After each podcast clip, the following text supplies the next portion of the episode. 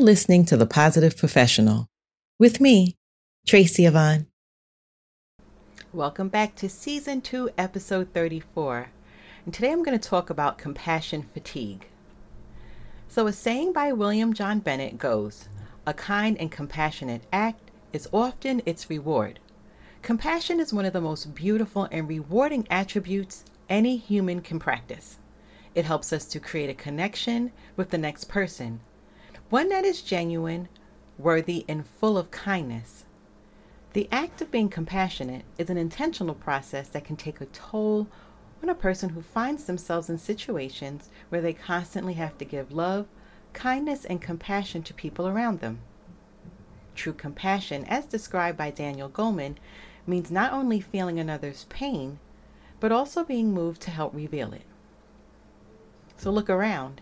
Everyone loves people who are genuinely kind and compassionate, and it's always an honor to have such special persons in our lives. Or don't you? I'm sure you do. And this is why these rare beings must be alert to not fall into the trap of compassion fatigue as they go about their daily lives. It often goes that the higher the reward of anything in life, the higher the risk. On one hand, being a caregiver comes with having a big heart to touch the lives of their recipients positively and make a difference in the world at large. On the other hand, the act of continuously giving love and compassion, sharing joy, and having a strong desire to take away pain of the next person can become overbearing and ultimately lead to compassion fatigue. Now, to the question of what is compassion fatigue? Compassion fatigue is a term used to describe the physical emotional, mental, and psychological effects that come from helping others, especially those who are traumatized or suffering from any significant emotional damage. It often comes from accumulated stress or trauma resulting from being overwhelmed by feelings, pain, and traumatic experiences of others. Lending a helping hand to a person who needs it means being empathetic and giving a piece of ourselves to be the next person for them to feel better. Sadly, if not careful, this could have its side effects. Now, have you ever imagined how it feels for psychologists, therapists, nurses, first responders, medical professionals, legal professionals, workers of orphanages, homeless shelters, social workers, or anyone who is constantly in a position of giving help? These individuals working in helping or healing capacity have to stretch their hands always, and by doing so, they are at risk of growing numb to their patient's suffering and developing compassion fatigue. This is accompanied by a feeling of extreme tiredness, frustration, and desperation to get off the task and just inhale for some fresh air the excessive preoccupation and intense tension that providing care for traumatic victims expose caregivers to can create a negative emotional strain leading to uncomfortable feeling, which is called compassion fatigue. At this point, caregivers are often in a situation where they feel like they can't take it anymore and need a break from the mental strain. So let's digress for a bit. But trust me, it'll be worth it, and you'll see why we needed the digression very soon. Have you ever heard of the term vicarious trauma or secondary trauma? And I'll let you know what it is. Now, is there any time in your life when hearing or listening to someone else's story affected you in any way possible?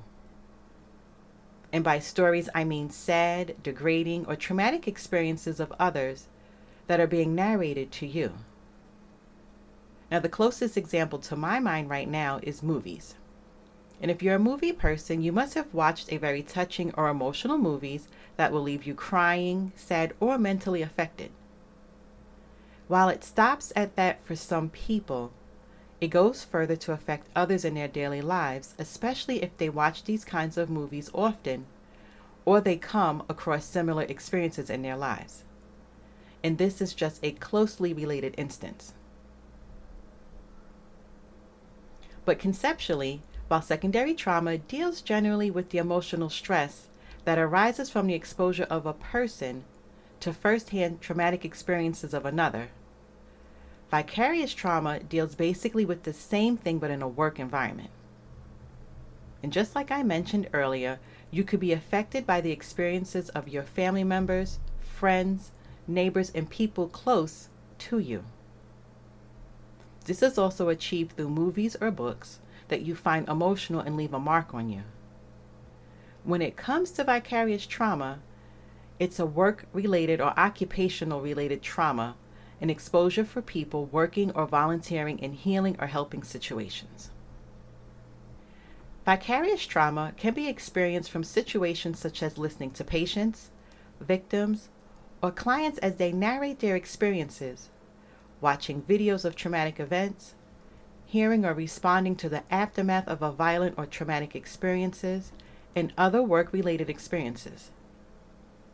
This repeated exposure to traumatic experiences of others at workplaces can lead to a situation where the worker starts to mirror the psychological behaviors shown on the victims.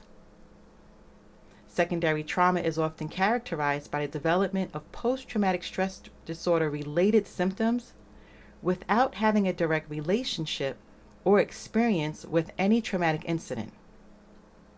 These effects start gradually and accumulate over time as it makes way into affecting the physical and social health of the worker or person and leaves a negative impact on their work or life in general. And compassion fatigue has been described using terms such as secondary traumatic stress, secondary stress reaction, or vicarious trauma.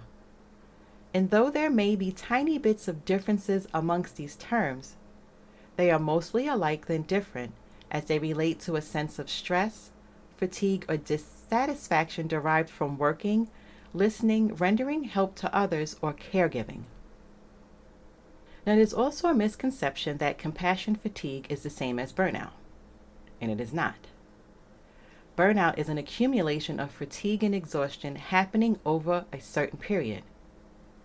Unlike compassion fatigue, that may be sudden and less predictable, burnout arises as a result of consistent wastage of oneself over a job or series of activities. Stressful conditions are often the cause of burnout, including unmanageable workloads, unrealistic demands, insufficient pay for work, toxic, demanding, or abusive managers, inflexible work schedules, and so on. And while compassion fatigue is quite particular to persons working in healing and helping capacities, burnout can happen to anyone in any place of work. Thus, it can be said that compassion fatigue is a more specific condition that can be more easily treated compared to burnout, which can involve a change in job, activities involved, and a shift in the life of the person in general. So, who gets compassion fatigue? For me, I'll say anyone. Absolutely anyone in a capacity to render care to others. Compassion fatigue is common amongst professionals and caregivers who work in healing and helping capacity and they include the professions that I talked about earlier, like social workers and psychologists and nurses and etc. So take therapists, social workers, psychologists, and other relevant caregivers, for instance. They can develop compassion fatigue when the experiences of their patients harm their daily life. And these include specializing in attending to victims with extreme issues, providing care for patients in dangerous environments, caring for a patient who's involved in the death or illness of a child, being threatened physically or verbally by a patient during therapeutic sessions, attending to patients suffering from depression, child abuse, sexual abuse, amongst others, providing care under heavy workload, excessive demands or long hours, dealing with persons suffering from grief, bereavement, or the aftermath of losing a loved one. Nurses often spend more time with patients than any other medical professional in the hospital. And this helps them to develop a close relationship with patients and have a good knowledge of their medical condition. As caregivers, nurses may find themselves in situations where the long hours, care for patients, and demands of the job will result in compassion fatigue. For doctors, nurses, and medical professionals in general, the one factor that may easily lead to compassion fatigue is when they are experiencing a consistent loss of their patients due to the outbreak, disease, plague, and so on. And the existence of COVID 19 is an example of such. And several reports have it that medical professionals, first responders, and caregivers generally found themselves experiencing compassion fatigue, especially in countries where the sporadic loss of life was reported. A report from the American Bar Association stated that lawyers and attorneys who work on cases dealing with violent crime scenes, fatal accident scenes, or viewing images or videos, and attending to reports or trauma victims can make them susceptible to compassion fatigue. Having established the fact that compassion fatigue can be experienced in any worker whose hearts and emotions are liable to be involved in their jobs, here are the signs and symptoms to look out for. Emotional symptoms. Anger, sadness, and irritability, reduction in empathy, low tolerance for stress, detachment from surroundings or our physical or emotional experience, overwhelming feelings of hopelessness, helplessness, powerlessness when listening to the suffering of others, emotional, psychological, or physical feelings of numbness, exhaustion, and burnout, hypersensitivity or insensitivity to stories heard, events watched and experienced, severe or excessive mood swings, pessimism, being cynical, and conceiving negative thoughts, anxiety and depression, difficulty in sleeping or experiencing nightmares, tension and agitation, feeling contempt, poor job satisfaction, loss of hope and meaning in life, jumpiness, and feelings of being on the edge or of being trapped. There are also cognitive symptoms and behavioral symptoms, and these include difficulty in concentration, decision making, and focus, reduction in personal and occupational efficiency or efficacy or accomplishment, engaging in thoughts of self blame or self doubt, experiencing a change in the meaning of life, belief system, and opinions in life, self isolation and withdrawal, conflicts in relationships, reduced pleasure in activities that were enjoyable and satisfactory poor coping mechanisms, and engaging in activities such as self medication and increase in substance usage, secretive, addictive, or overuse occurring in alcoholism, drug addiction, workaholism, or gambling addictions, neglected friendships or relationships, loss of self worth and emotional modulation, impairment in behavior and judgment an inability to separate personal and professional life. And there are also physical symptoms, and this includes nausea, dizziness, headaches, fatigue, exhaustion, digestive issues, changes in appetite, and weight loss. Now, if you're listening and you're contemplating whether you or someone around you is experiencing compassion fatigue, vicarious trauma, secondary trauma, or burnout, here are some questions that you can pose yourself or to the person.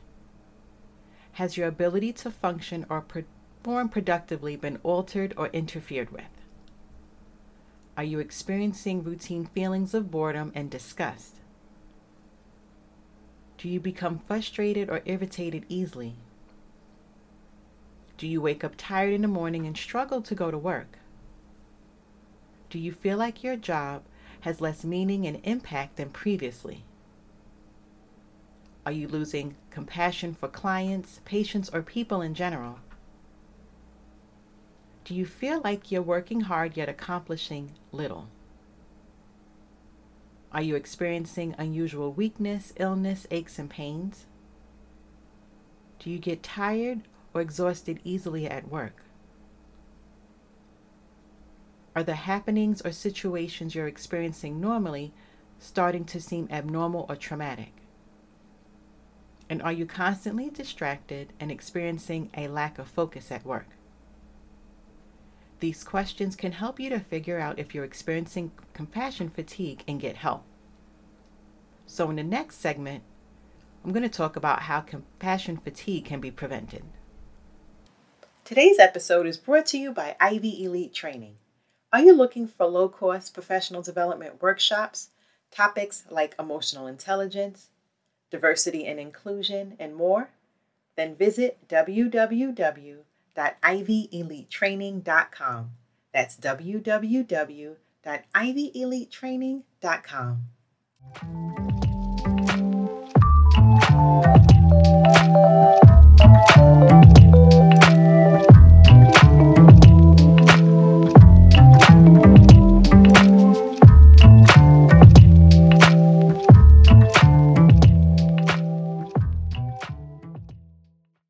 what do you think about everyone being like Mother Teresa?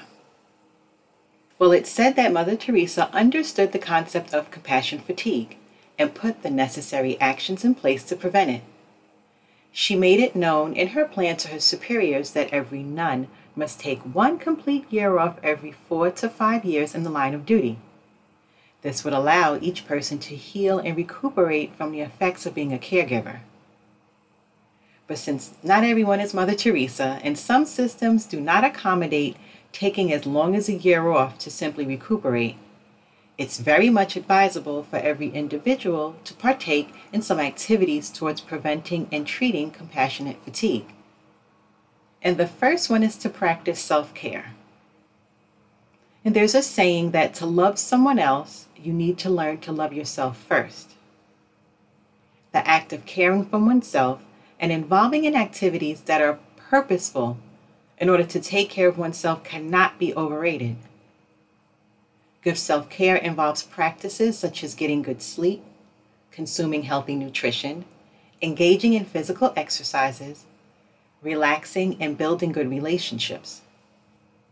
The concept of self care does not need to involve any grand activity, and it could be through journaling, meditation, taking quick breaks at work to refresh yourself, and so on.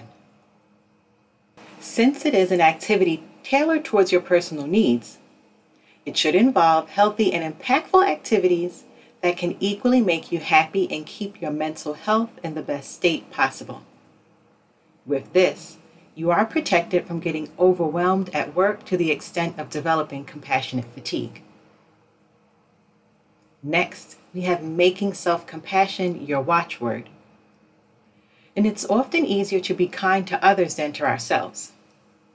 Just as you want to give care to others who need it, you should recognize that this could leave you in a position where you also need to be at the receiving end of the care you render. For instance, caregiving while being exposed to the suffering and experiences of others may ignite certain buried or past feelings in you that equally need to be addressed. Also, caregivers can find themselves in situations where they demand so much from demands to the point of perfection. This is a misconception that they need to be less human to be a caregiver. Overly self demanding to the point of exhaustion will do you and even your patients or clients more harm than good. Normalize getting help when you need it and by speaking to a professional, colleague, or friend, or anyone that can help. Stop trying to carry your burdens alone. And respect the fact that you are human, not a superhero. So be compassionate towards yourself just as you are to others. In every way that you can, cut yourself some slack and enjoy the moments by not becoming overwhelmed by your personal demands of that job. And being part of a community is also very important. Connecting with persons who do the same thing that you do and will understand your feelings when the demand of the job becomes overwhelming is equally another way to tackle compassion fatigue. This can be achieved by choosing to work in places that are warm, accommodating, and devoid of any toxicity whatsoever. Join communities in your workplace, associations, support groups, and other relevant networks that create support and listening ears for members. You can equally build your personal community of trusted and most loved persons in your life whom you can talk to at any point. And they can include colleagues, friends, and so on. Now, I want you to think about celebrating the little wins. Caregivers should learn to focus on the positive aspects of their jobs while detaching from the disturbing things going on. Celebrating the little wins when they record with the patients or at the workplace in general will enhance job satisfaction and provide some sort of joy for the workers from their work. Now, the next suggestion I'm going to share is very hard for a lot of people, and that's having a life outside of your workplace. While it's good to be a dedicated employee, it's equally important to have a life outside of your job. Having a great and impactful job is one of the activities necessary to derive joy, fulfillment, and satisfaction in life, but it is by far not the only way. Having a life outside of your work helps you to develop certain hobbies that you wish to develop, build a good home, and another thing that makes your life much better.